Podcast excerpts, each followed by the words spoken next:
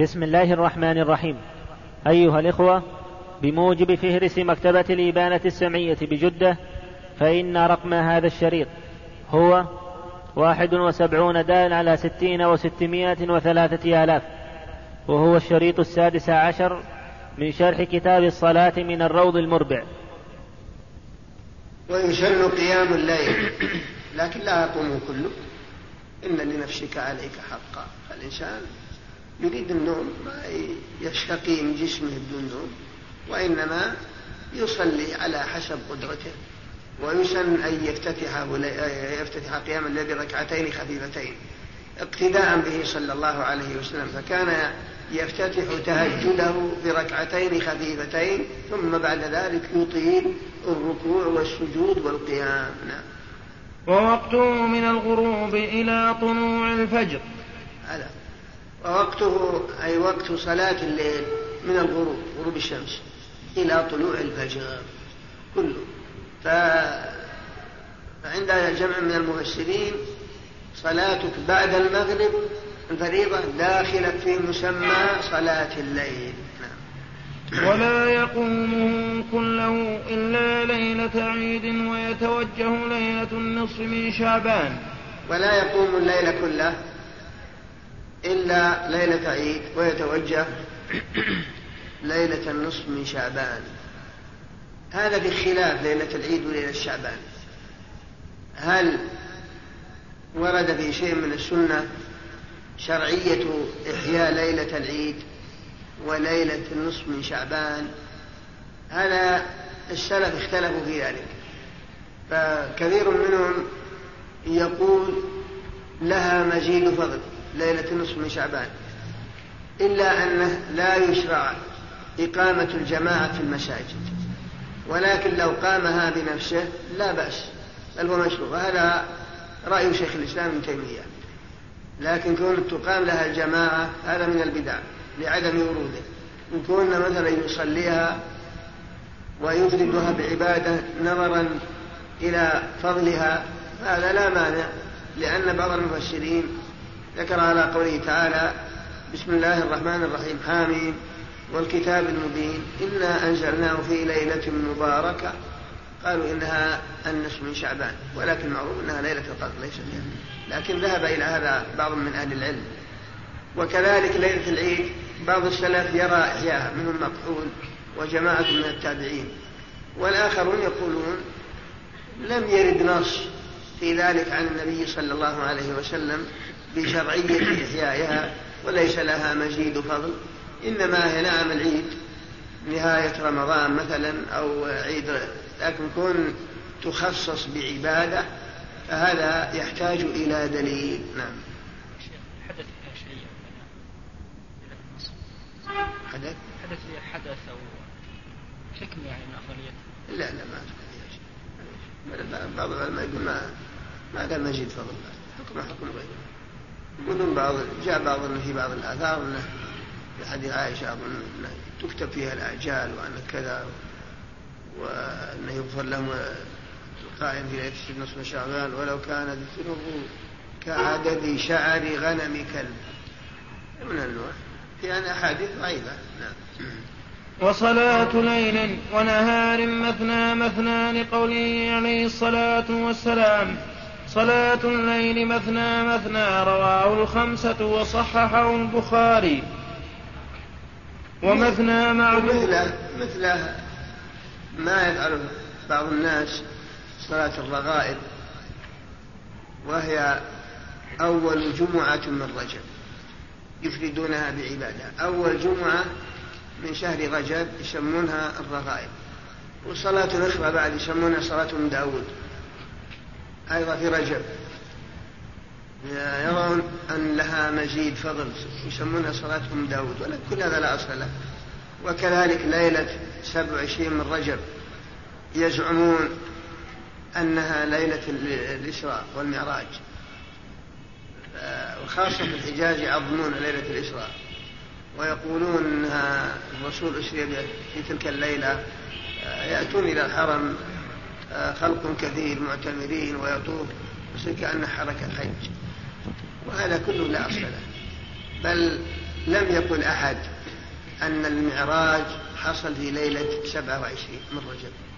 ولم يكن معلوما عند الصحابة رضي الله عنهم أنهم يعظمون تلك الليلة أبدا.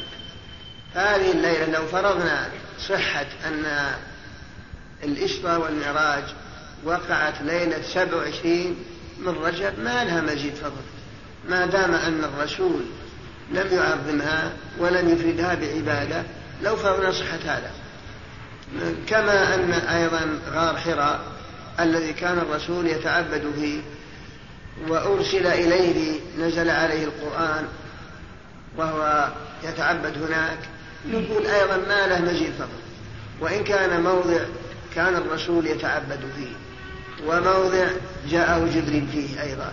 لكن ما دام أن الرسول لم يعظمه ولم يفرده بمزيد فضل ولم يعرف الصحابة يعرفون شيئا من هذا فنقول العبادات توقيفية. لا مجال للرأي ولا مسرح للعقول فيها. كل هذه من البدع التي لا أصل لها.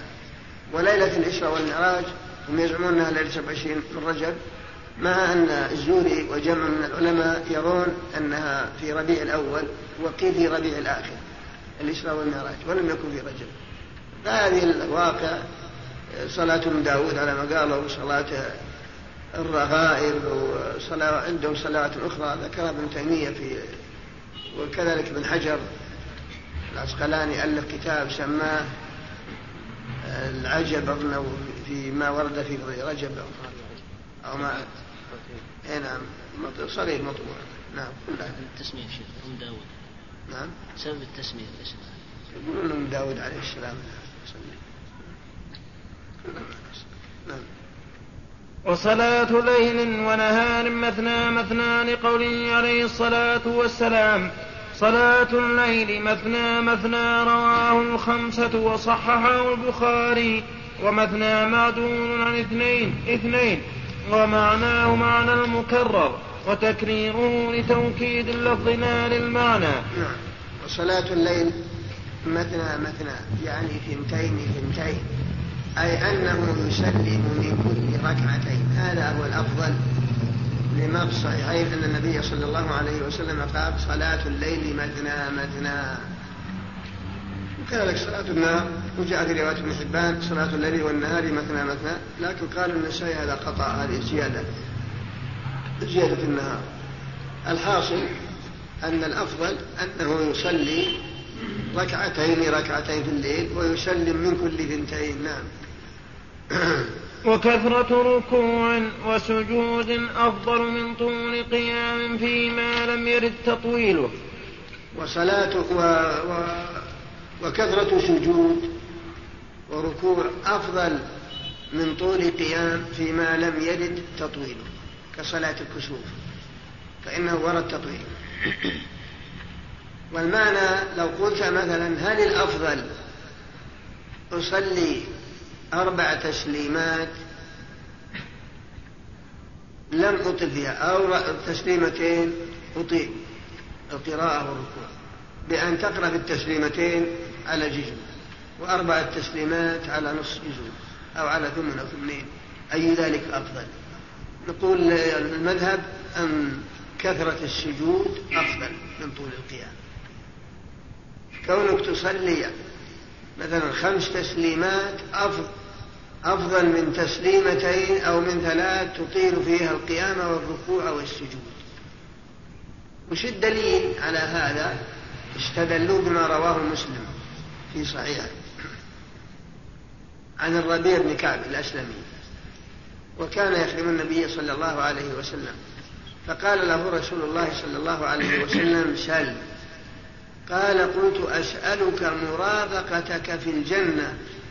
قال أو غير ذاك؟ قال قلت هو ذاك. قال فأعني على نفسك بكثرة السجود فقول أعني على نفسك بكثرة السجود.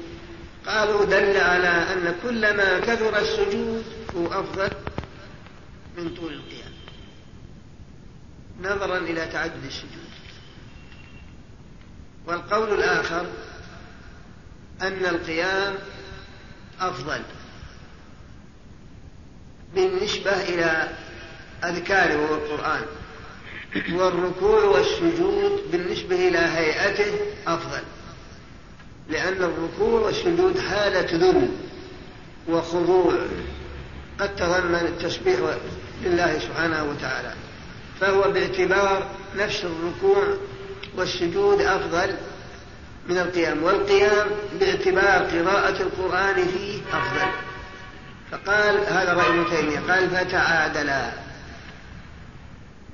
فيكون قيامه وسجوده موافق لطول قيامه.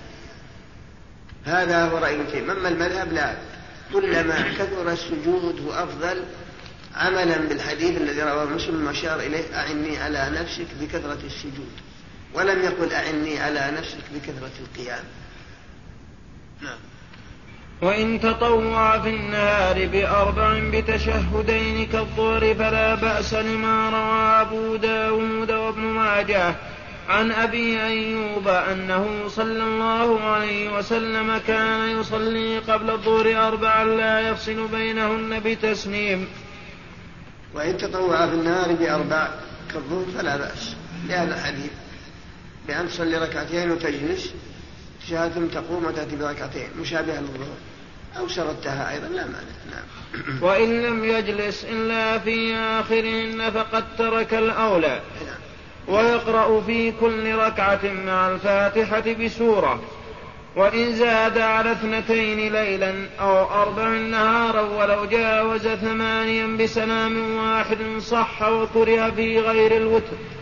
وإن جاوز في الليل على اثنتين بأن صلى ثمان لا بأس. لكن لابد أن ينوي عند افتتاح الصلاة. فلو لم ينوي لم تصح صلاته. فمثلا دخلت على أنك تسلم من ركعتين. ثم نسيت وقمت إلى الثالثة يلزمك ترجع. فلو مضيت بطلت صلاتك فإنهم قالوا من قام إلى ثالثة الليلة حكم حكم من قام إلى ثالثة فجرا. أما إذا نويت بأنك تسرد خامس أو سبع لا بأس. ما في مانع. يعني دخلت على نية هذا. وكذلك النهار لو شرد أربع ناويها فلا مانع أيضا. نعم. ويصح التطوع بركعة ونحوها. ويصح التطوع بركعة. هذا المذهب والقول الآخر لا. فإنه لم يرد إلا الوتر والوتر محله الليل. فلا يصح أن تتطوع في النهار بركعة؟ بل لا بد من ركعتين. أما المذهب يقولون ما دام أن الوتر يوتر بركعة فالأصل الجواز يصح. لكن خلاف السنة نعم. وأجر صلاة قاعد بلا عذر على نصف أجر صلاة قائم لقوله عليه الصلاة والسلام من صلى قائما فهو أفضل ومن صلى قاعدا فله نصف أجر القائم القائم متفق عليه. وأجر صلاة قاعد على النصف من أجل صلاة قائم إذا كان جلوسه بلا عذر. أما إن كان معذور لا أجر كامل. تنفى الجالس بدون عذر له نصف أجر قائم تنفى الجالس معذور مريض هذا لا له أجر كامل ما في شيء. لأنه معدوم لهذا الحديث نعم. ويسن تربعه بمحل قيام وثني رجليه بركوع وسجود. ويسن تربعه في محل قيام. إذا صليت جالس محل القيام تتربع. وتثني رجليك في محل الركوع والسجود. أي تفصل حالة القيام عن حالة الركوع والسجود ما دمت مصليا جالسا. وجاء في حديث عائشة قالت رأيت رسول الله صلى الله عليه وسلم يصلي متربعا جالسا. والتربع هو أنك ترفع رجليك ناصبا ركبتيك. هذا في محل القيام هكذا يعني. ينصب القدمين الركبتين و وهذا هو محل القيام. وإذا أردت أن تركع أو تسجد تثنيها حتى يتم- تتميز حالة الركوع والسجود عن حالة القيام. نعم.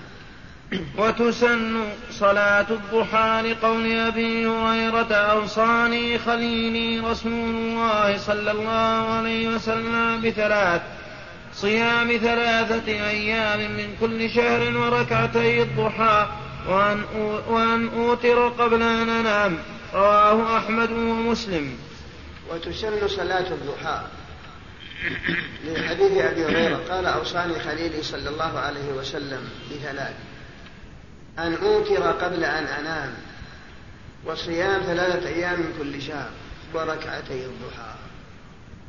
قالوا هذا يدل على مشروعية صلاة الضحى. وذهب آخرون إلى أن صلاة الضحى مكروهة إلا لسبب إذا وجد سبب فلا مانع لأن الرسول صلى الله عليه وسلم لم يصلها إلا إذا وجد السبب إما أن يكون قادما من سفر أو يكون يريد أن يسافر أو ترك قيام الليل أو حصل له سبب يقتضي ذلك. وحديث أبي هريرة قال أوصاني خليلي صلى الله عليه وسلم أن أوتر قبل أن أنام وأن أصوم من كل شهر ثلاثة أيام وأن ركعتي الظهر. قد تقول أنت ليه نخص صلاة الضحى بسبب على قول هؤلاء؟ والرسول أوصى أبا هريرة وصية مطلقة لم يقيدها ولم يقل لسبب كما أنه أوصى بالوتر. قبل أن ينام والوتر مشروعيته عامة لا تتقيد بسبب. وكما أنه أوصى بصيام ثلاثة أيام من كل شهر وهذا مشروع لا يتقيد صيامها بسبب. فكذلك الضحى فكيف نقول بسبب؟ يعني على رأي من قال هذا القول. قالوا بل هناك سبب لأن أبا هريرة يسمر لدراسة الحديث ولم يتمكن من قيام الليل. فصار يصلي الضحى بدلا من قيام الليل. هذا سبب. هذا قول من قال إن صلاة الضحى مكروهة إلا إذا وجد سببها.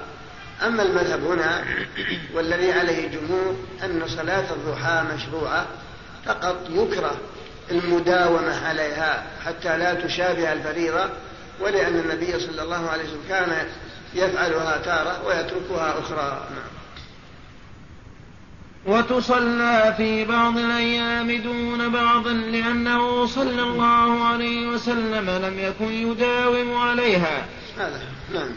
وأقلها ركعتان لحديث أبي هريرة وأكثرها ثمان لما روت أم هانئ أن النبي صلى الله عليه وسلم عام الفتح صلى ثمان ركعات سنة الضحى رواه الجماعة. أقلها ركعتان. أي صلاة الضحى وأكثرها ثمان لحديث أبي هريرة ركعتي الضحى. وأكثرها ثمان لهذا الحديث وأن النبي صلى الله عليه وسلم وأن النبي صلى الله عليه وسلم صلى ثمان ركعات حين دخل مكة.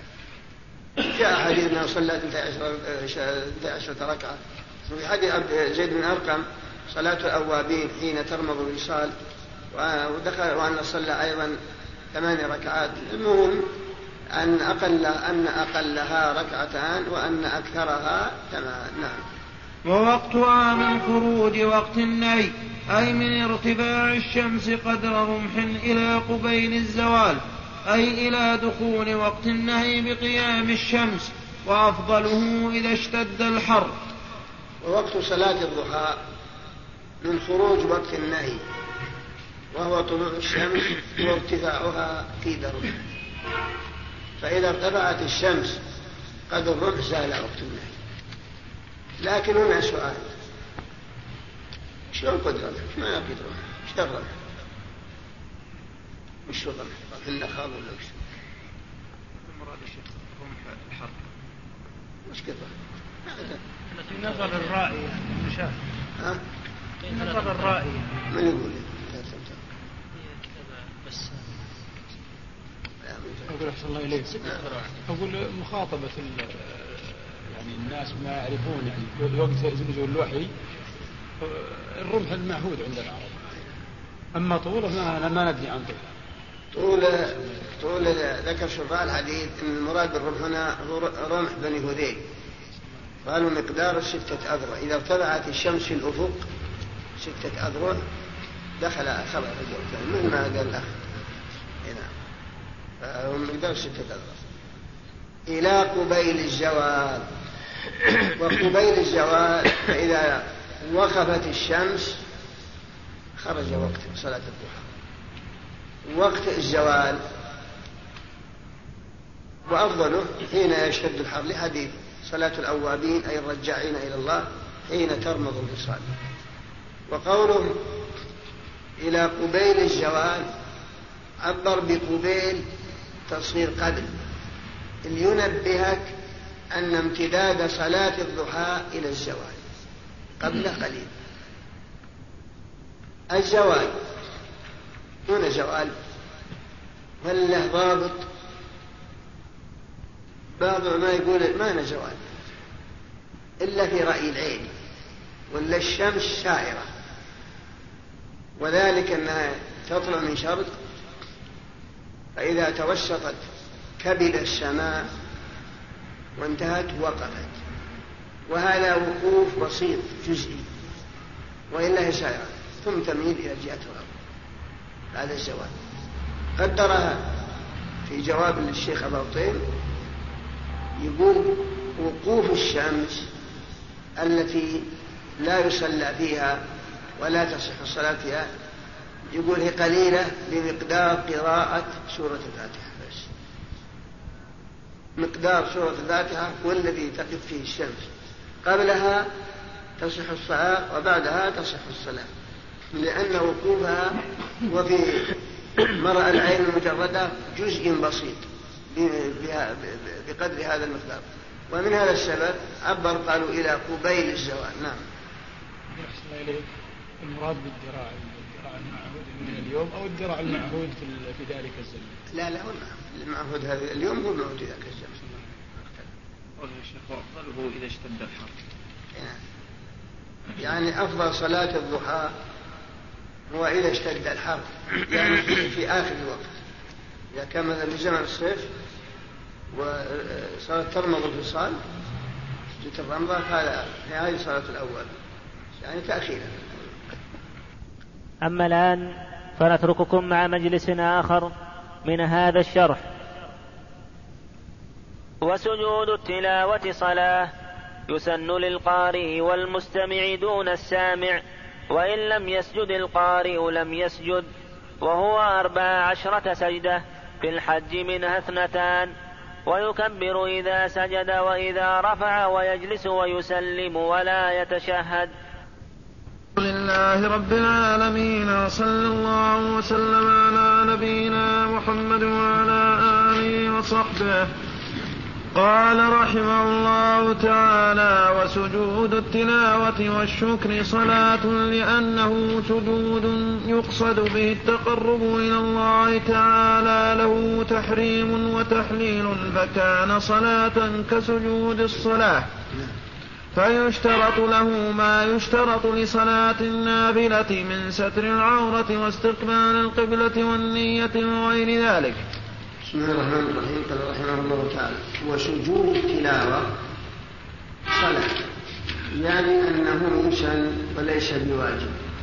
فإذا قلنا إنه صلاة إذا يشترط له ما يشترط للنافلة من ستر العورة واستقبال القبلة والوضوء والنية وسلامة البدن من النجاسة وسلامة الثوب يعني طهارة الثوب من النجاسة لأنها صلاة.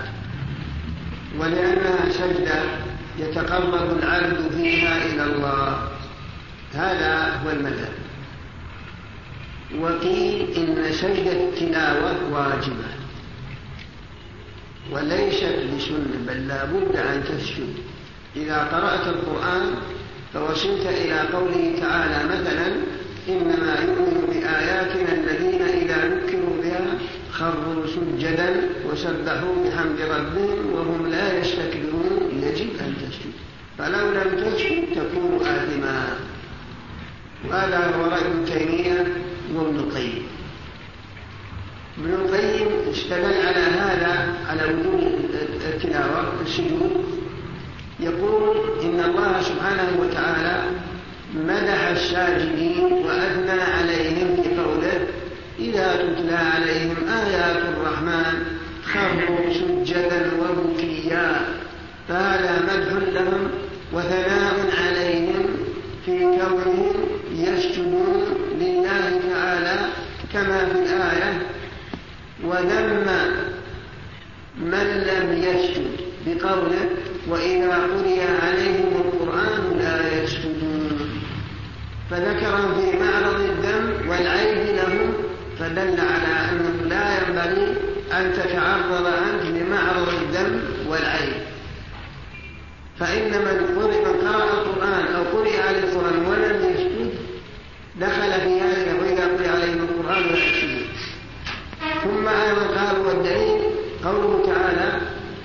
كلا لا تطعه واسجد واقترب. فقوله اسجد هذا أمر والأمر يقتضي الوجود. لأن الله ذم وعاب على من لم يسجد كما أثنى ومدح الذين يسجدون عندما تتلى عليهم آيات الرحمن. قالوا هذا يدل على الوجود. هذا هو رأي ابن القيم وابن تيمية ومن تابعهم أما المذهب وقول كثيرين يقولون سنة فالله لم يفرض علينا شيء أبدا ما عدا الصلوات الخمس. الباقي كلها سنة وخمس صلوات كتبهن الله.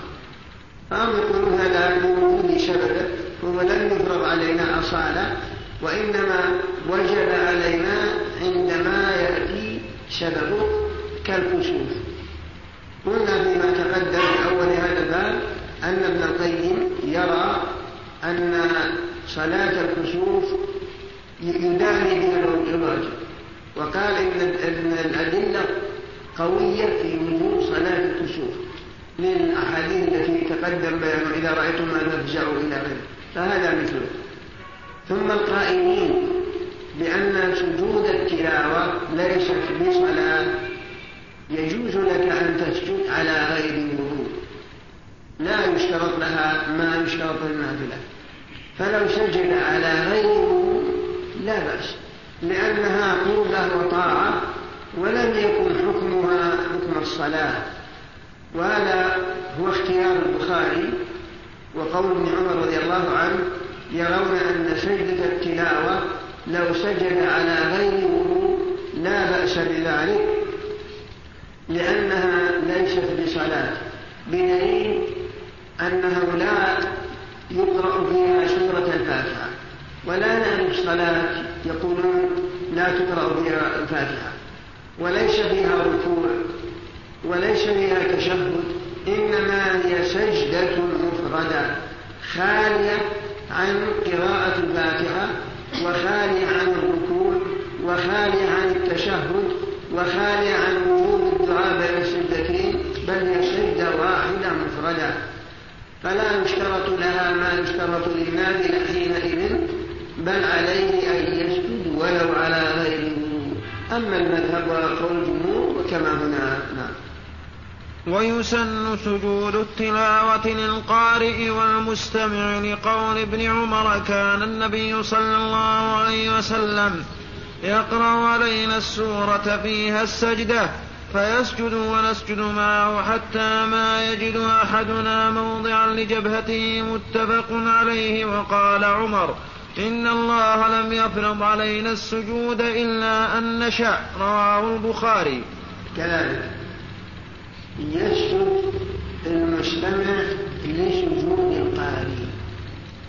أي أن القارئ إذا كان يقرأ وأنت مستمع لقراءته ثم سجدت فينبغي أن تسجد إلا أنهم يقولون إذا كان يصلح أن يكون إماما لك كما يأتي.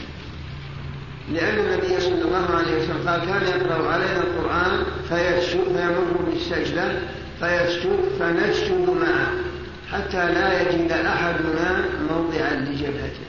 يعني كل الحاضرين يسجدون بسجود رسول الله. قالوا هذا يدل على أن القارئ إذا سجد لقراءته وأنت مستمع فينبغي أن تسجد لأنك شريك لأنك شريكه في الأجر. فالمستمع له أجر وثواب بسماعه لقراءة غيره. فأنت شريكه في الثواب والأجر فكذلك أنت شريكه في السجدة. نعم. قول عمر يا شيخ إن الله لم يفرض علينا السجود إلا أن نشاء هذا دليل المذهب. ومن وافقهم قالوا هذا يدل على أن السجدة سنة وليست بواجبة. لقول عمر إن الله لم يفرض علينا السجود إلا أن نشاء. لكن الآخرون يقولون لم يفرض علينا السجود هذا على تقدير صحة لا بأس ولم يفرض علينا السجود لكن بوجود سبب يتعين. أما من أن يجب علينا أن نسجد أصالة بدون سبب لا وهذا هو معنى قول عمر. نعم. ويسجد في طواف مع قصر فصل ويتيمم محدث بشرطه. ويسجد طائف. مع قصر فصل يعني لو كنت تطوف بالبيت وتقرأ القرآن حالة الطواف وكانت قراءتك مثلا على هذه الآية وإذا قيل لهم اسجدوا للرحمن قالوا وما الرحمن؟ أنسجد لما تأمرنا؟ وزادهم نفورا. فلم تسجد. ثم تمضي في طوافك مثلا. وهو ويتيمم محدث بشرطه. يعني إذا كنت تقرأ القرآن وأنت على غير وضوء فإنك تتيمم بشرطه. ومعلوم أن التيمم شرطه لا يصح التيمم إلا عند عدم الماء أو لوجود مانع يتعذر معه استعمال الماء كقروح وحريق في يديه في مواضع الوضوء وما أشبه ذلك. إذا يتيمم. نعم. ويتيمم محدث بشرطه ويسجد مع قصره. ويسجد مع قصره. يعني المتيمم إذا قلنا يتيمم بعدم وجود الماء يتيمم إذا تيمم حالا يسجد مثلا قرأت من تبع على وضوء أفمن هذا الحديث تعجبون وتضحكون ولا تكونوا أنتم سامدون فاسجدوا لله واعبدوا. تمت وانت تيمم حالا لأن المغرب معدوم ولا هناك فصل طويل بين السجدة وبين التلاوة. مجرد التيمم لا يعد فصل طويل بخلاف الوضوء. نعم. وإذا نسي سجدة لم يعد الآية لأجله. وإذا نسي سجدة لم يعد الآية لأجله. بل يمضي لأنها سنة فات محلها. فمثلا قرأت إنما يؤمن بآياتنا الذين إذا ذكروا بها خروا سجدا وسبحوا بحمد ربهم وهم لا يستكبرون تتجافى جنوبهم عن المضاجع يدعون ربهم خوفا وطمعا ومما رزقناهم كل كفر انك ما سجدت تقول بعود ان تقرا الآية. إنما يؤمنون لا امشي سنة فات محلها لا تعيد الآية لأجل السجده نعم. ولا يسجد لهذا السهو. ولا يسجد لهذا السهو. أنت شهيته وقرأت آية ونقول أولا لا تعيد الآية لأن السجدة طيبة بس نقول لا لا ما في ذلك. نعم. ويكرر السجود بتكراره التلاوة كركعتي الطواف. ويكرر السجود بتكراره التلاوة كركعتي الطواف. يعني لو كنت تغيب مثلا في سورة اقرأ سورة القلم وتردد كلا لا تطعه واسجد واقترب. كل ما مريت هالشيء كل ما رديت هالشيء لأن السجود يسن على حسب تكرار قراءة السورة. كما أن ركعتي الطواف تتكرر بكمال الطواف وإعادة مرة أخرى. نعم. قال في الفروع وكذا يتوجه في تحية المسجد في تحية المسجد إن تكرر دخوله انتهى. قال في الفروع كذا يتوجه في تحية المسجد إن تكرر دخوله. يعني دخلت المسجد صليت ركعتين ثم طلعت ثم حصل لك سبب دخلت الثاني تصلي ما لم يكن الذي يتكرر دخول قيم المسجد اللي نظهر ولا فرشته هذا لا ما يسمى بحق كل ما دخل. لأن هذا محل محل عمله. نعم. ومراده غير قيم المسجد. نعم. دون السامع الذي لم يقصد الاستماع لما روي أن عثمان بن عفان رضي الله عنه مر بقارئ يقرأ يقرأ سجدة ليسجد معه عثمان. فلم يسجد وقال إنما السجدة على من يستمع. ولأنه لا يشارك القارئ في الأجر فلم يشاركه في السجود. دون السامع قلنا إن المستمع يسجد بسجود القارئ. أما السامع لا لأنه لم يشاركه في الأجر.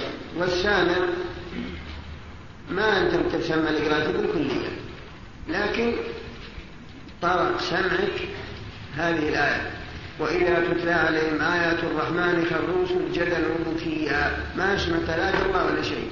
اسجد ما تسمع معه لأنك أنت بشريك في الأجر. ما ما سمعته. إنما وقع على سمعك هذه الآية. فأنت من غير قصد. فأنت سامع ولست بمستمع. هذا هو المعنى. نعم. وإن لم يسجد القارئ أو كان لا يصلح إماما للمستمع لم يسجد لأنه صلى الله عليه وسلم أتى إلى نفر من أصحابه فقرأ رجل منهم سجدة ثم نظر إلى رسول الله صلى الله عليه وسلم فقال إنك كنت إمامنا. ولو سجدت سجدنا رواه الشافعي في مسنده مرسلا. من كذلك وإذا لم يسجد القارئ لم يسجد المستمع لأن المستمع كالمأموم في حق مع الإمام مع القارئ. فالقارئ والإمام والمستمع بمنزلة المأموم. ولأن النبي صلى الله عليه وسلم استمع لقراءة رجل من أصحابه لما مر بسجدة نظر إلى الرسول قال لو سجدت لسجدنا لأنك كنت إمامنا لكن حيث لم تسجد لا نسجد. فدل على أن القارئ إذا لم يسجد لم يسجد من كان مستمعا لقراءته. نعم. ولا يسجد المستمع قدام القارئ ولا عن يساره مع خلو يمينه. كل هذا تفريع على أن سجدة التلاوة صلاة. فإذا قلنا إنها صلاة نزلنا أحكام أحكام الصلاة ونزل سجدة التلاوة سواء بسواء يعني نزلنا من أحكام سجدة التلاوة ونزلت أحكام الصلاة. فكما أنك لا تقف عن يسار الإمام مع خلو يمينه فكذلك لا تسجد. إذا كنت عن يسار مع خلو يمينه. أو مثلا صرت قدامه لا تسجد لأن المأموم يكون حاليا له أو خلفه فلا يجوز أن المأموم يتقدم إمامه فلو كان القارئ يقرأ هنا عندنا الهيلة وأن تستمع جدا على الصف الأول هناك. تسجد ما تسجد معه. لا تسجد. لأنك قدامه والإمام والمأموم ما يمكن يسجد قدام الإمام. القارئ يقرأ مثلا في محلنا وأنت جالس هناك تستمع لقراءة السجد ما تسجد إلا إن كنت عن يمينه محاذيا له. أو عن يساره إذا كان يمينه مشغول فيه الناس نعم. ولا رجل لتلاوة امرأة ويسجد لتلاوة أمي وصبي. ولا يسجد رجل لتلاوة امرأة لأن المرأة لا تصلح أن تكون إمامة للرجل. ما عدا الصبي؟ فالصبي يصح أن يؤم البالغين في النافلة والأمي يصلح أن يكون إماما للبالغين في النافلة. فإذا قرأ صبي فاسجد معه أو أمي لا بأس لصلاحية إمامتهما في النافلة. أما المرأة فلا يصح أن تؤم الناس. فلذا لا يسن لقراءتها. فلو سمعت والدتك أو زوجتك أو أختك أو بنتك تقرأ فلا تسجد لسجودها هذا بناء على أن سجدة التلاوة صلاة. لكن المرأة قالوا إنها تفسد إنها تؤم الناس. المرأة يجوز أن تؤم الرجال في صورة مخصوصة. فهل يسجدون مع لتلاوتها في تلك الصورة التي يستثنوها والصورة التي يستثنوها يقولون يجوز للمرأة أن تصلي بالرجال. إذا كانت أعلم منهم وأقرى منهم تصلي بهم التراويح فقط وكذلك تكون خلفهم وهم أمامها. ففي التراويح فقد تأمه يعني المرأة إمامتها تكون خلفهم وغيرها من من الرجال أمي. تكون أعلم تصليهم التراويح وتصليه خلفهم لا تأم من قدام ويكسر خالفا لكن هذا من المفردات ويقول ضعيف نعم شيخ صلى الله عليك. وش الراجح يعني سجود التلاوة والصلاة؟ المذهب هو هذا الصلاة. ولا القول الآخر هو قول قوي. قول وهو أي سجود التلاوة أربع أربع عشرة سجدة بالأعراف والرعد والنحل والإسراء ومريم. وفي الحج منها اثنتان وفي الحج منها اثنتان والفرقان والنمل وألف لام تنزيل. وحاميم السجدة والنجم والإنشقاق. واقرأ باسم ربك. وسجدة صاد سجدة شكر ولا يجزئ ركوع ولا سجود الصلاة عن, سجو عن سجدة التلاوة. كذلك. وفي القرآن أربع عشرة سجدة في الأعراف والرعد والإسراء ومريم وفي الحج أثنتان. وهي ألم ترى أن الله يسجد له من في السماوات ومن في الأرض والشمس والقمر والنجوم والجبال والشجر والدواب وكثير من الناس وكثير حتى عليه العذاب ومن يهين الله فما له من مكرم إن الله يفعل ما يشاء. والثانية في آخر الحج يا أيها الذين آمنوا اركعوا واسجدوا واعبدوا ربكم وافعلوا الخير لعلكم تفلحون. خلافا للحنفية. فالحنفية لا يرون أن هذه سجدة ولا يسجد لها. في آخر الحج. كذلك الفرقان والنمل وألف لام تنزل السجدة وحاميم السجدة حاميم السجدة اختلف العلماء في أي مكان تسجد. فبعضهم يقول تسجد عند قوله تعالى ومن آياته الليل والنهار والشمس والقمر لا تسجدوا للشمس ولا للقمر واسجدوا لله الذي خلقهن إن كنتم إياه تعبدون. تسجد لهذا. والقول الآخر لا. محل السجدة فإن استكبروا فالذين عند ربك يسبحون له بالليل والنهار وهم لا يشأمون. تسجد عند قوله يشأمون. وهذا هو المعتمد عند هذه الأئمة يشأمون. ولا يجي ركوع ولا سجود الصلاة عن سجدة التلاوة. فسجدة التلاوة نوع والركوع والسجود نوع آخر. نعم. لكن قولهم السجدة صاد سجدة سجدة صاد سجدة الشكر ما هي بسجدة التلاوة؟ لأن داود عليه السلام سجدها شكرا لله حين تاب الله عليه. إن هذا أخي له في مسألة الرجل الذي حصل ما حصل قال لقد ظلمك بسؤال ناجتك إلى نعاجه وإن كثيرا من الخلطاء الشركاء. لا يبغي بعضهم على بعض. يعني أن داود سجدها شكرا لله ولم يسجدها بناء على تلاوة. فقالوا إنها سجد الشكر وليست سجد التلاوة. هذا هو المذهب أن ما يسجد في الصلاة بل قالوا لو سجد في الصلاة وهو عالم بالحكم وغير ناسي بطلت صلاته. لكن ما تبطل لا يأتي عاد بيانه في بعد هذا. نعم. في سجدة الشكر. نعم. يحسن إليك السجدة. من ذوات الأسباب إيش؟ من ذوات الأسباب أي نعم الآخرين يرونها من ذوات الاسباب. يعني معناه إن وقت إني لا مانع اني إني أسجد. أي نعم. ابن تيميه ابن القيم يسجد ورا وقت ولو كان عند غروب الشمس يا شيخ. ولو كان عند غروب الشمس. ولا يجزئ ركوع ولا سجود الصلاة عن سجدة التلاوة وإذا أراد السجود فإنه يكبر تكبيرتين تكبيرة إذا سجد وتكبيرة إذا رفع سواء كان في الصلاة أو خارجها. ويجلس إن لم يكن في الصلاة ويسلم وجوبا وتجزئ واحدة ولا يتشهد.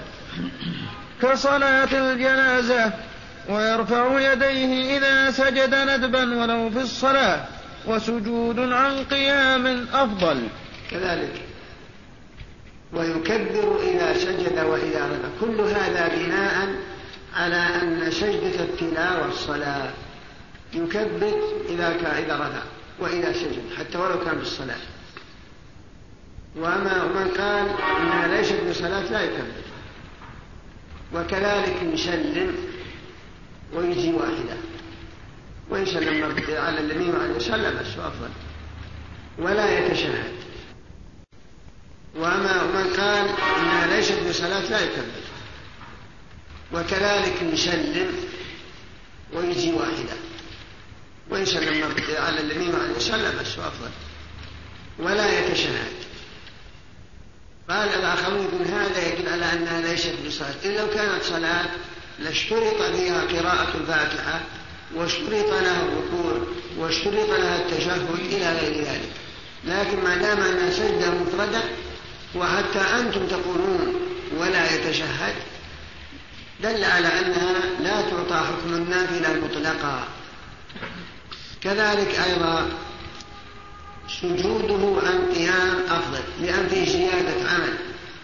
فإذا كنت تقرأ القرآن من جالس وسجدت لا بأس. وإن كنت وقفت وسجدت عن قيام هذا أفضل لأن محل قيامك هذا نهوضك من الجلوس إلى القيام هذا عمل وما نهضت إلا من أجل السجدة فأنت حينئذ تثاب على هذا القيام. نعم. أما الآن فنترككم مع مجلس آخر من هذا الشرح. ويكره للإمام قراءة سجدة في صلاة سر وسجوده فيها ويلزم المأموم متابعته في غيرها ويستحب سجود الشكر عند تجدد النعم واندفاع النقم وتبطل به صلاة غير جاهل وناس بسم الله الرحمن الرحيم. الحمد لله رب العالمين وصلى الله وسلم على نبينا محمد وعلى آله وصحبه. قال رحمه الله تعالى ويكره للإمام قراءة آية سجدة في صلاة سرية. ويكره سجوده. المعروف لكن ما ما تغير. ويكره سجوده أي سجود الإمام للتلاوة فيها أي في صلاة سرية كالظهر لأنه إذا قرأها إما أن يسجد لها. أو لا فإن لم يسجد لها كان تاركا للسنة وإن سجد لها أوجب الإيهام والتخليط على المأموم. بسم الله الرحمن الرحيم. قال رحمه الله تعالى ويكره للإمام قراءة سجدة في صلاة السجد لأنه إن سجد فيها خلق على المعمومين وإن لم يسجد كان تاركا للسنة. فينبغي أن يقرأ سورة ليس فيها سجدة. فمثلا تصلي الظهر أو العصر عندهم يكره أنك تقرأ سورة اقرأ. بسم ربك الذي خلق. أو تقرأ سورة الانشقاق. إذا السماء انشقت. يكره. لأنك إذا قلت وصلت إلى قوله تعالى وإذا قرئ عليهم القرآن لا يسجدون. هذا عيبا لهم وذما لهم حيث لم يسجدوا. فإن سجدت تخلق على المأمومين وإن لم تسجد تركت السنة أو تركت الواجب عند من يرى أن أن سجود التلاوة واجب. لأن ما دام أن الله يقول وإذا قرئ عليهم القرآن لا يسجدون شابهتهم في عدم السجود فينبغي أن تسجد. لهذا قالوا يكره. والقول الثاني أنه لا يكره. يسجد. ويسجد المأمومون معه. واستدلوا بحديث رواه أبو داود عن ابن عمر. وهو أن النبي صلى الله عليه وسلم صلى بهم الظهر فسجد. وسجد أصحابه. قال ابن عمر فلا نرى إلا أنه قرأ سورة ألف لام ميم السجدة. قالوا هذا يدل على أنه لو قرأها الإمام يسجد. ولا والقراءة منتفية بدليل هذا الحديث. والمأمومون يسجدون مع إمامهم. هذا هو القول الثاني. أما المذهب فهم عللوا بهذا التعليل فيه اختلاط على المأمومين فيما لو سجد وفي تركه السجود يكون تاركا للسنة. ويلزم المأموم متابعته في غيرها أي الصلاة السرية ولو مع ما يمنع السماع. أي غير الصلاة ويلزم المأموم متابعته في غيره. ويلزم المأموم متابعته في غيرها. الشرح أي غير الصلاة السرية؟ أي أي الصلاة السرية. ولو مع ما يمنع السماع كبعد وطرش ويخير في السرية. كذلك ويلزم المأموم متابعة إمامه إذا سجد في صلاته سجدة التلاوة. في غير الظهر والعصر. أي أن الإمام لو قرأ سورة سجدة في صلاة العشاء أو المغرب أو الفجر وسجد يلزمك أن تسجد. أما لو قرأها في الظهر وسجد أنت مخير. لا يلزمك. إن شئت قف حتى يخلص من سجد تقوم. ويعللون يقولون لأن السجود مكروه. ثم أنت لم تسمع قراءة إمامك حتى تكون يكون سجودك سجود مجتمع ما سمعته ولا تدري ماذا قرأ وعلى أي سجدة سجد أو في أي سجدة سجد. فلم تكن مجتمعا بحيث يسل لك السجود. والقراءة عندهم والحالة هذه ذكرى والصلاة لا تبطل وسجد. أنت مخير إن شئت فتابعه وإن شئت اتركه. ولكن القول الآخر اختيار الموفق والشارع أنك تسجد في الصلاة السرية ولست بمخير. فإذا سجد مثلا الظهر أو العصر يلزمك أن تسجد. لقوله مستدلين بقوله صلى الله عليه وسلم إنما جعل الإمام ليؤتم به فلا تختلفوا عليه. قالوا وهذا من الاختلاف عليه. ما دام أنه سجد سجد تلاوة وإن كنت غير سامع لقراءته فلا بد أن تتابعه لأن هذا فعل وهو سجد التلاوة. وليس هذا بقول. إنما متابعتك له في القول لا. لو قرأت الفاتحة قبله وقرأت سورة أكثر منه أو قرأتها بعده لا لا, لا مانع. أما متابعته في الأفعال فهي المتعينة حينئذ. قالوا فيلزمك أن تسجد معه إذا سجد في صلاة السر ولست بمخير. هذا هو رأي الموفق والشارع ومن وافقه معه ويستحب في غير الصلاة سجود الشكر عند تجدد النعم واندفاع النقم مطلقا لما روى أبو بكرة رضي الله عنه أن النبي صلى الله عليه وسلم كان إذا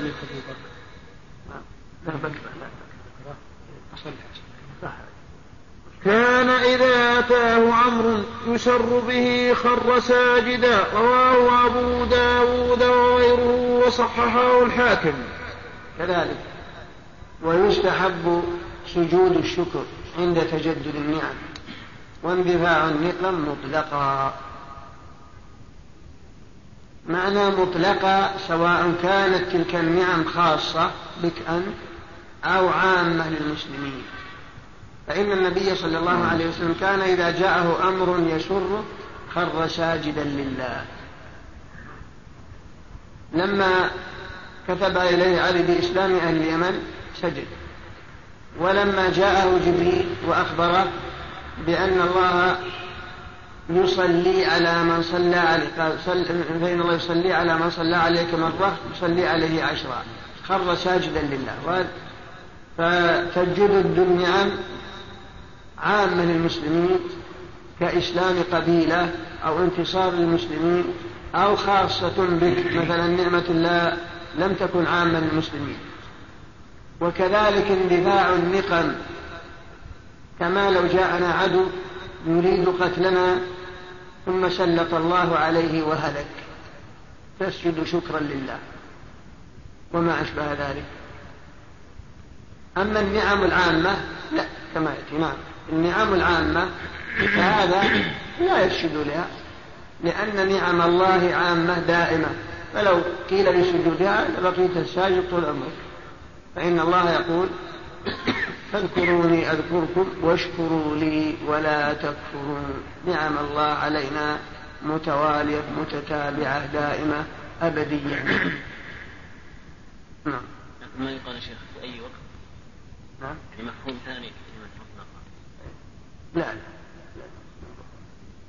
ما دام جعلوها حكم حكم الصلاة فلا قادر وتبطل به أي بسجود هذا عندهم لا القول الآخر لا. وتبطل به أي بسجود الشكر صلاة. لأن لاحظ إذا جاك الإطلاق ترى في الكلام ما يدل عليه سواء كان قبله أو بعده. لا تجعل الإطلاق أمر خارجي. فمثلا يقول؟ هنا لاحظ ويستحب سجود الشكر عند تجدد النعم واندفاع النقم مطلقا. لا يمكن نقول في كل وقت لأن ما في العبارة ما يدل على وقت ولا عند ولا حول وقت فالعبارة في تجدد النعم واندفاع النقم. لاحظ تجدد النعم. تعرف إنها إما عامة أو خاصة. واندفاع النقم إما عامة أو خاصة فيفسر الاطلاق بما يناسب العبارة وما تقتضيه العبارة. لا أنك تفسر الاطلاق بأمر خارجي لم تتضمنه العبارات نعم. لكن يا شيخ اشترط له الطهارة؟ اي عندهم شيخ. وتبطل به أي بسجود الشكر صلاة غير جاهل وناسي لأنه لا تعلق له بالصلاة بخلاف بخلاف سجود التلاوة. وتبطل به صلاة غير جاهل وناسي يعني لو سجد شكرا لله في أثناء الصلاة بطلت صلاته. لأن المسبب لهذا الشكر ليست التلاوة بل نعمة عامة أو نعمة خاصة أو دفع نقمة عامة أو دفع نقمة خاصة فلا تعلق لها بالصلاة. فقد جئت فقد عندهم فقد جئت زدت في الصلاة ما ليس منها وما لا يتعلق بها. هذا وجه قولهم. بخلاف سجدة التلاوة. فأنت تقرأ القرآن والقرآن مشروع. قراءته في الصلاة. فإن تقرأ القرآن ومثاب على هذا وهو من جنس أذكار الصلاة كقراءة الفاتحة وسورة أخرى فهو من جنس أذكار الصلاة تسجد لها لارتباطه بالصلاة. أما سجدة الشكر فلها سبب ليست سببها التلاوة التي هي من أذكار الصلاة بل سببها نعمة أو دفع نقمة. فإذا سجدت في نفس الصلاة بطلت صلاتك. كأنك زدت فيها ما ليس منها. أشبه ما لو سجدت ثلاث سجدات أو ركعت ركوعين. هذا وجه قولي. وما في النهاية هذا واضح. وأما القول الآخر يأتي. نعم. ولهذا لو سجد عالم متعمد عندهم بطلت بخلاف الجاهل والناسي الجاهل والناسي لا تبطل صلاته حتى لو زاد إذا كان جهلا أو نسيانا. نعم. وصفة سجود الشكر وأحكامه كسجود التلاوة. هذا هو صفة سجود الشكر وأحكامه كسجود التلاوة. من اشتراط الطهارة لا ومن الوقت أيضا في غير أوقات النهي. وأن يقول سبحان ربي الأعلى قبل الدعاء أو بعده وأنه أيضا يسجد عن قيام أفضل من سجوده وأنه يكبر وأنه إذا رفع وإذا سجد وأنه يسلم وأنه يرفع يديه عند إرادة السجود كما تقدم بيانه وتقدم الخلاف في الخلاف في هذا كله نعم. أما الآن فنترككم مع مجلس آخر من هذا الشرح. وأوقات النهي خمسة من طلوع الفجر الثاني إلى طلوع الشمس ومن طلوعها حتى ترتفع قيد رمح وعند قيامها حتى تزول ومن صلاة العصر إلى غروبها وإذا شرعت فيه حتى يتم. وسلم على نبينا محمد وعلى آله وصحبه قال رحمه الله تعالى وأوقات النهي خمسة. الأول من طلوع الفجر الثاني إلى طلوع الشمس لقوله عليه الصلاة والسلام إذا طلع الفجر فلا صلاة إلا ركعتي الفجر. احتج به أحمد. بسم الله الرحمن الرحيم. قال رحمه الله تعالى وأوقات النهي خمسة. من طلوع الفجر الثاني إلى طلوع الشمس. لهذا الحديث وهو أن النبي صلى الله عليه وسلم قال إذا طلع الفجر فقد ذهب عامة صلاة الليل فأوتروا قبل أن تصبحوا قبل أن حديث أبي سعيد أوتروا قبل أن تصبحوا. قالوا هذا يدل على أن وقت النهي يدخل من طلوع الفجر ولو كان قبل الصلاة. فلا يباح أي تنفل ما ما عدا الراتبة راتبة الفجر فقط.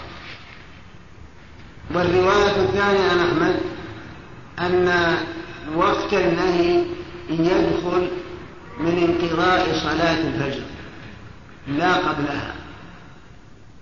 لحديث لا صلاة بعد صلاة الفجر حتى تطلع الشمس. وهذا هو رأي الموفق والمجد ومذهب مالك. وفائدة الخلاف.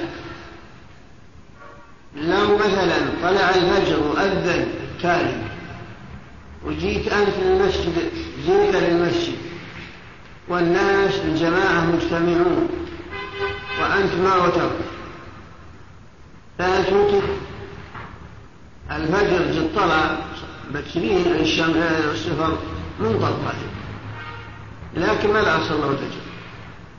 ولا تشوف السفر المذهب لا. بطلوع الفجر ذهب وقت صلاة الليل وذهب الوتر ودخل وقت النهي بطلوع الفجر. لم يبح لك إلا الفريضة وراتبتها. بس. رأي الموفق والمجد ومذهب مالك ومن وافقهم يقولون نعم ما دام ان الإمام ما بعد صلى الفجر يجوز لك تنفل توتر لأن وقت النهي لا يدخل إلا بانقضاء صلاة الصبح. هذا عند الموفق والمجمع والوقت لا ينقضي لا يدخل إلا بانقضاء صلاة الصبح. وقبل أن تصلى الصبح لم يدخل وقت لحديث لا صلاة بعد صلاة الفجر حتى تطلع الشمس. أما المذهب ومن وافقهم يقولون لا ما حديث لا صلاة بعد صلاة الفجر وإن كان صحيح أن لا تجوز الصلاة بعد صلاة الفجر لكن جاءنا حديث فيه زيادة وهو قول إذا طلع الفجر فقد ذهب عامة صلاة الليل وذهب الوتر. ولحديث أوتروا قبل أن تصبحوا. فدل بمفهومه على أنه إذا وجد الصبح ذهب الوتر. وخرج وقته. نعم. الراجح العمل على المذهب عمل الناس على نعم. والثاني من طلوعها حتى ترتفع قيد بكسر القاف أي قدر رمح في رأي العين. الثاني من أوقات النهي من حين ترتفع من حين تطلع الشمس. حتى ترتفع قيده يعني مقدار رمح برؤيا العين المجردة. فهذه الأوقات لا تجوز الصلاة فيها سعيد بن المسيب رأى رجلا في المدينة يتنفل بعد صلاة الفجر بعدما انتهت الصلاة يصلي فنهاه سعيد بن المسيب قال يا هذا لا تصلي في هذا الوقت فقال يا أبا محمد أيعذبني الله على الصلاة؟ قال لا ولكن يعذبك على مخالفة السنة. بهذا نعرف أن الصلاة وإن كانت مشروعة ومطلوبة ومرغب فيها لكن لها أوقات معينة ومثل هذه الأوقات لا تجوز الصلاة حينئذ فرسول الله صلى الله عليه وسلم نص بقوله لا صلاة بعد صلاة الفجر حتى تطلع الشمس. وكذلك قال في حديث عمرو بن عبسة وإذا طلعت فأمسك عن الصلاة حتى ترتفع قدر فإنها تطلع بين قرن الشيطان وحينئذ يسجد لها الكفار. فمنع الرسول صلى الله عليه وسلم من الصلاة عند طلوع الشمس معللا ذلك بأن الكفار يسجدون لها. تكلم ابن تيمية في كتاب الصراط المستقيم على هذا المعنى. بما حاصل عن مشابهة الكفار عنده في المنع. وإن كان قصدك طيب ونيتك صالحة. فأنت ممنوع من مشابهتهم ظاهرة.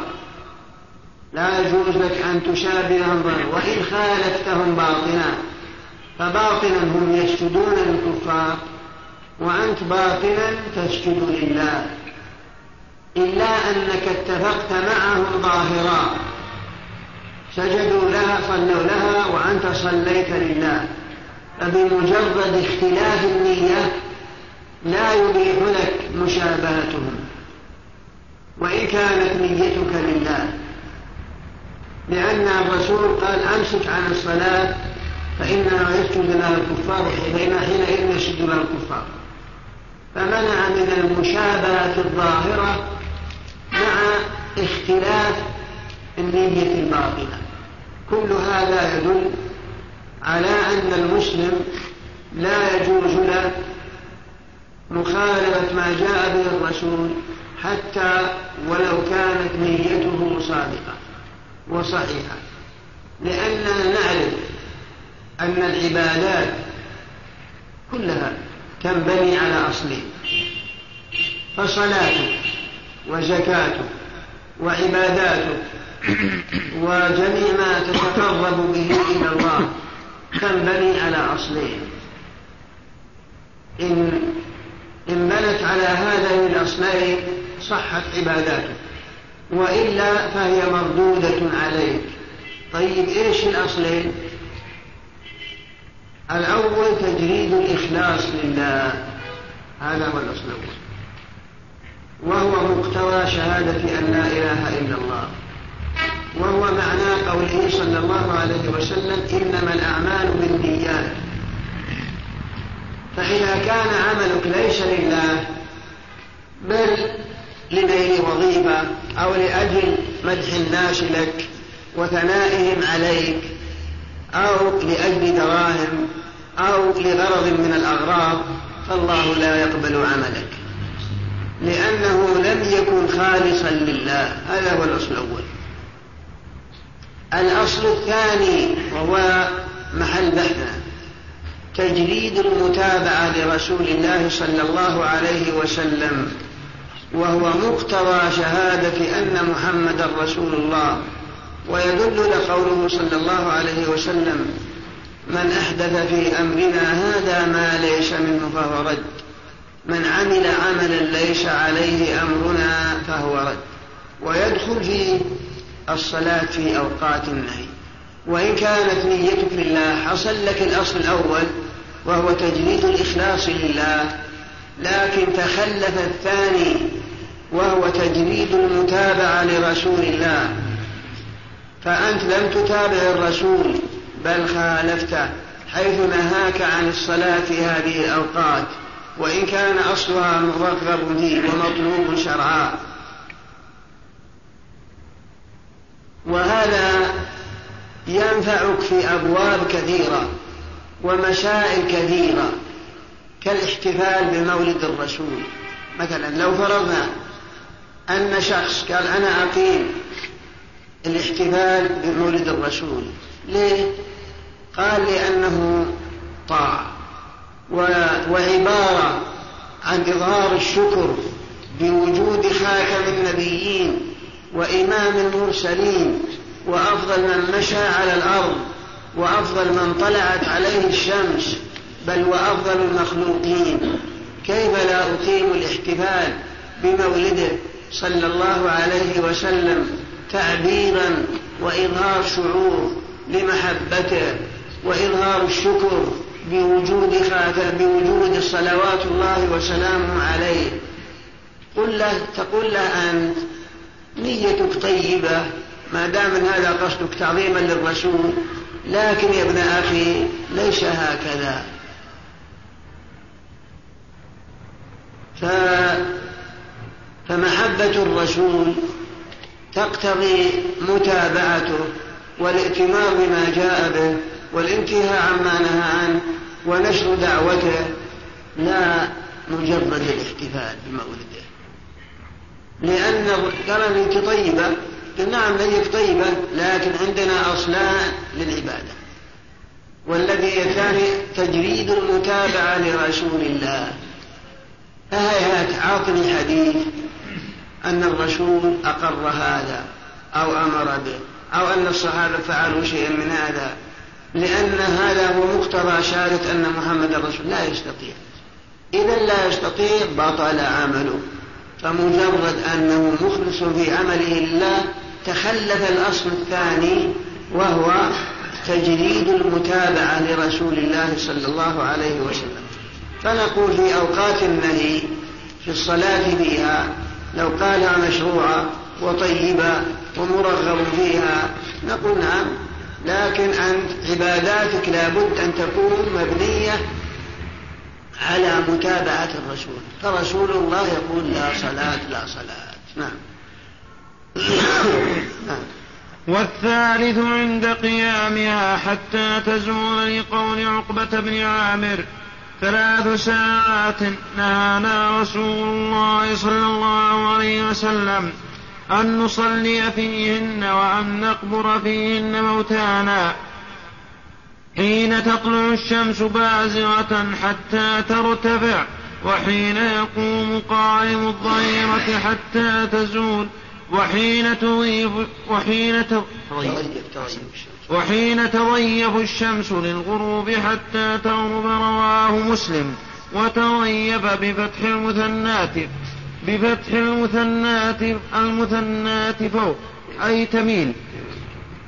كذلك. الثالث من أوقات النهي. حين تقف الشمس. وهو الزوال. وهو زمن لطيف قصير لا يشع الصلاة. فيه لا يمكن أن يصلي والشمس قائمة. ما نواقبه؟ لأن زمن قصير. فالوقت لا يتسع للصلاة. وزوال الشمس هو معلوم أنها تطلع من جهة الشرق وهي تصعد في كبد السماء. وما دامت تصعد فالظل يزيد. تنظر إلى أن الظل يزيد. فإذا توسطت كبد السماء ثم هبطت من الناحية الغربية جعل الظل ينقص. لاحظت أن الظل إذا زالت الشمس.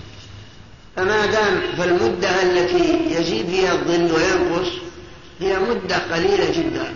وكما قدمنا يقول أبا لكن لا أدري من أين نقله إنه بمقدار قراءة الفاتحة.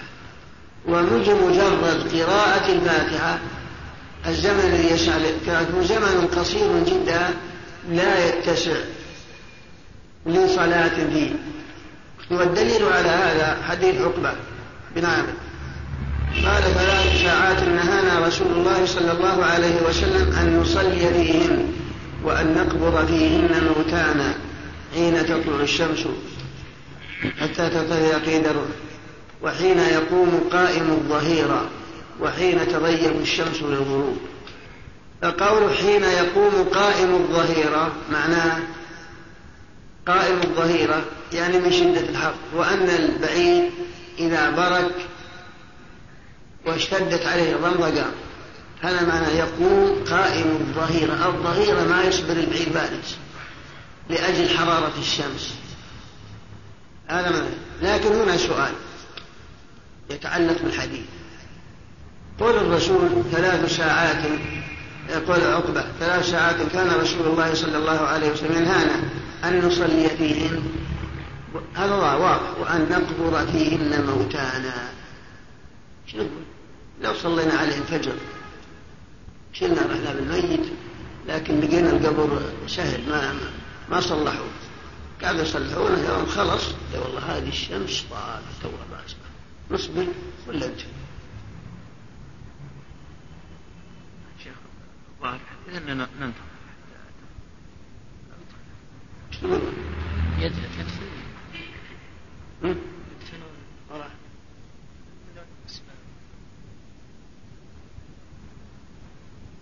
صلاة الجنازة ها؟ صلاة الجنازة شلون صار؟ هي المقصود؟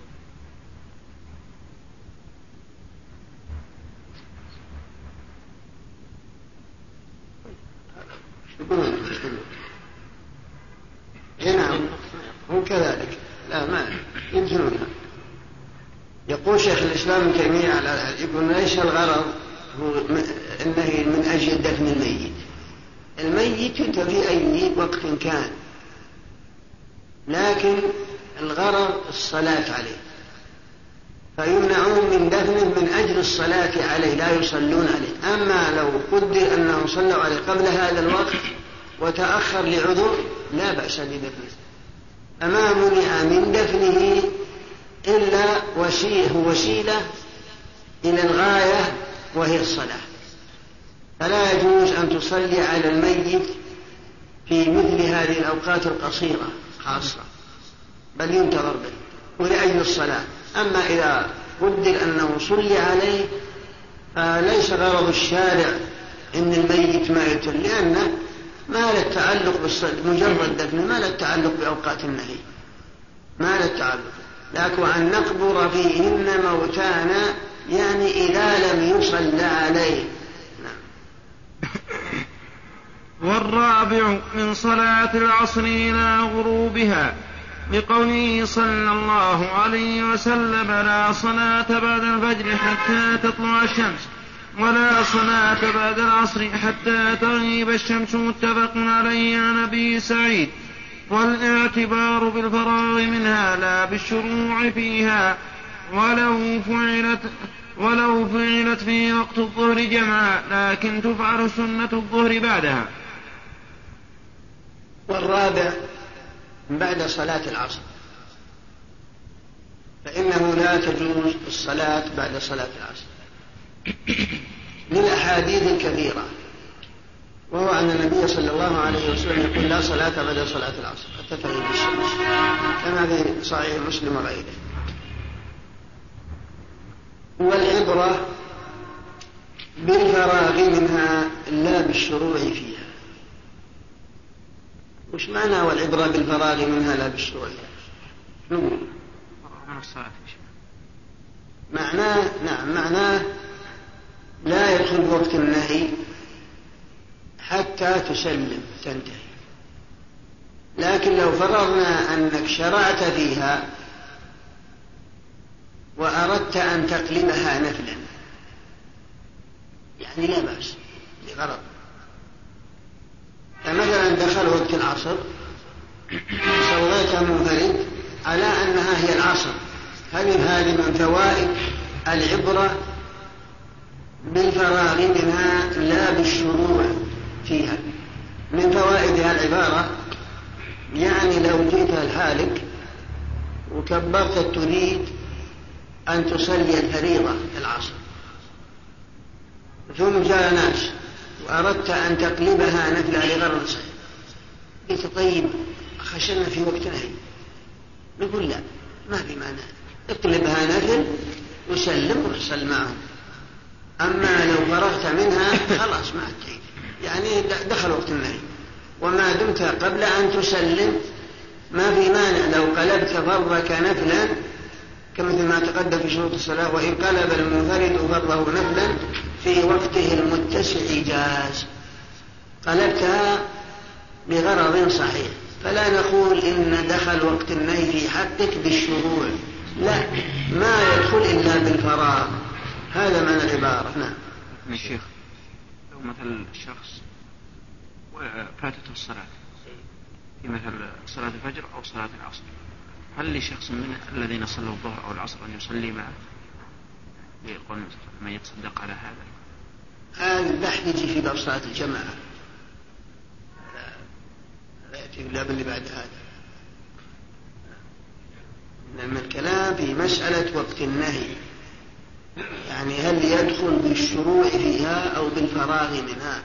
أما مسألة إعادة الجماعة هذا يأتي الباب بعده مع أن لا ذكر في آخر هذا الباب وهو معنى إن جاء مثلا والصلاة قد أقيمت ما يدخل معهم أما إن جاء قبل أن تقام الصلاة فيدخل معهم على تفصيل يعني عند بعض أهل وبعضهم حديث يزيد بن الأسود يأتي في آخر هذا بعد شوي نعم يا شيخ في وقت النهي وجد شخص يصلي منفرد يريد أن يصلي معه لتكون جماعة للشخص هذا. نعم. نسأل السائل. فائدة العطف قوله وأن نقبر فيها فيهن موتان. وفائدة إذا كان دفن غير مقصود. نعم. إذا كان الدفن غير مقصود فما فائدة العطف في قوله وأن. يقول لارتباط الصلاة بالدفن. نهانا أن نصلي فيهن هذه الصلاة العامة. يعني الفريضة والنوافل. النوافل الفريضة قضاها نصلي في كل لكن النوافل. أن نصلي فيهن الصلاة النافلة المطلقة. وأن نقبر فيهن موتانا. فعبر عن الصلاة على الميت بدفنه لأن في الغالب يقبر بعد ما يصلى عليه. فالصلاة الأولى ما هي بصلاة الميت. الصلاة الأولى الصلاة النفل العام المطلق أن نصلي فيه. وأن نقبر لأن لا يقبر إلا بعد الصلاة عليه. نعم. محمد سؤالي يا شيخ لو شخص فاتته الصلاة صلاة الفجر أو صلاة العصر. هو البحث فيه وداخل وداخل بإعادة الجماعة نعم علة الصلاة ها؟ هناك علة من الصلاة يعني جاء في الحديث أنها تشجر في أنهار جهنم وقت تشجر في أنهار جهنم والخامس إذا شرعت الشمس فيه أي في الغروب حتى يتم لما تقدم. الخامس من أوقات النهي هو إذا شرعت الشمس وتهيأت بالغروب. لكن ابن تيمية يرى أن الوقت الثاني اصفرار الشمس وهو رأي موفق أيضا. الوقت الثاني يبتدي من اصفرار الشمس لا من أنها إذا شرعت الغروب نعم. وش فائدة التقسيم إلى وقتين؟ لو قيل أنه وقت واحد من صلاة العصر حتى تغرب. فائدته أن الصلاة على الميت في جنس الأوقات ثلاث طوال. أما في الأوقات الأوقات القصيرة لا. فمثلا جبنا الميت عقب صلاة العصر صلينا عليه ودفنه ما جبتوه إلا والشمس هذه قد تهيأت الغروب. نقول لا ما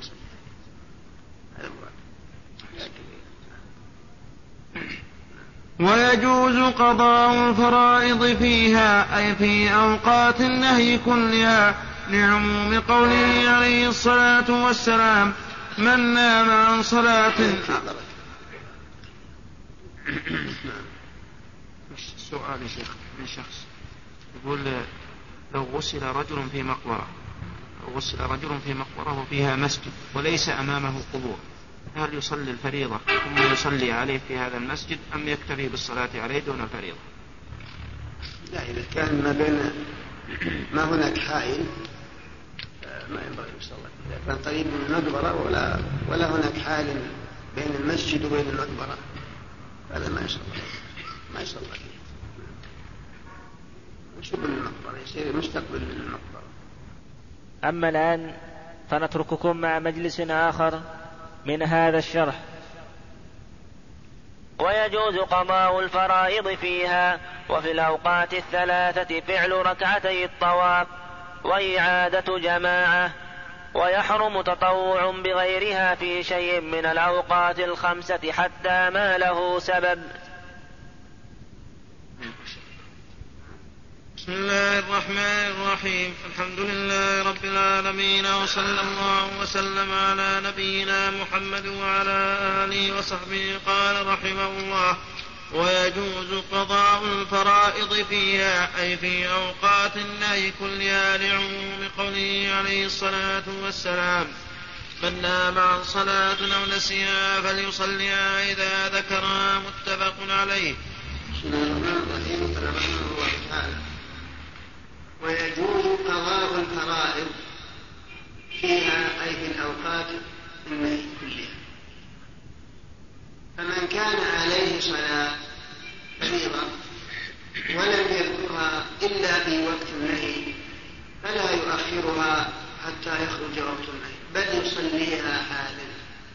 لأنها واجبة في ذمته وهو مطالب بها. لقوله صلى الله عليه وسلم من نام عن صلاة أو نسيها فليصلها إذا ذكرها لا كفارة لها إلا ذلك. فاستفدنا من هذا الحديث فائدتين الفائدة الأولى أن من نسي صلاة كانت عليه أو نام عنها فمتى ذكر أو استيقظ يصليها حالا. ولا يجوز أن يؤخرها. ثانيا استنبط من الحديث أن قضاء الفوائد تكون على الفور لا على التراخي. لأن من نام عن صلاة أو نسيها فليصليها إذا ذكرها فقوله إذا ذكرها جعل مجرد الذكر للصلاة التي كانت عليه هو محل قضائها حالا. ولهذا ذهب الحنابلة إلى أن قضاء الفوائد يكون على الفور لا على التراخي خلافا للشافعية فهم يرون أنها على التراخي فمثلا لو كان عليك خمس صلوات فيما مضى فعندنا صليها حالا مرتبة لو قلت بس بخليها إلى بعد صلاة العشاء. أنشط يقول لك لا. لأن نبيك يقول من نام عن صلاة أو نسيها فليصليها إذا ذكرها وأنت ذكرتها الآن. قم أدها الأشياء دي كلها. بالأمر ساعة. يوم القضاء على التراخي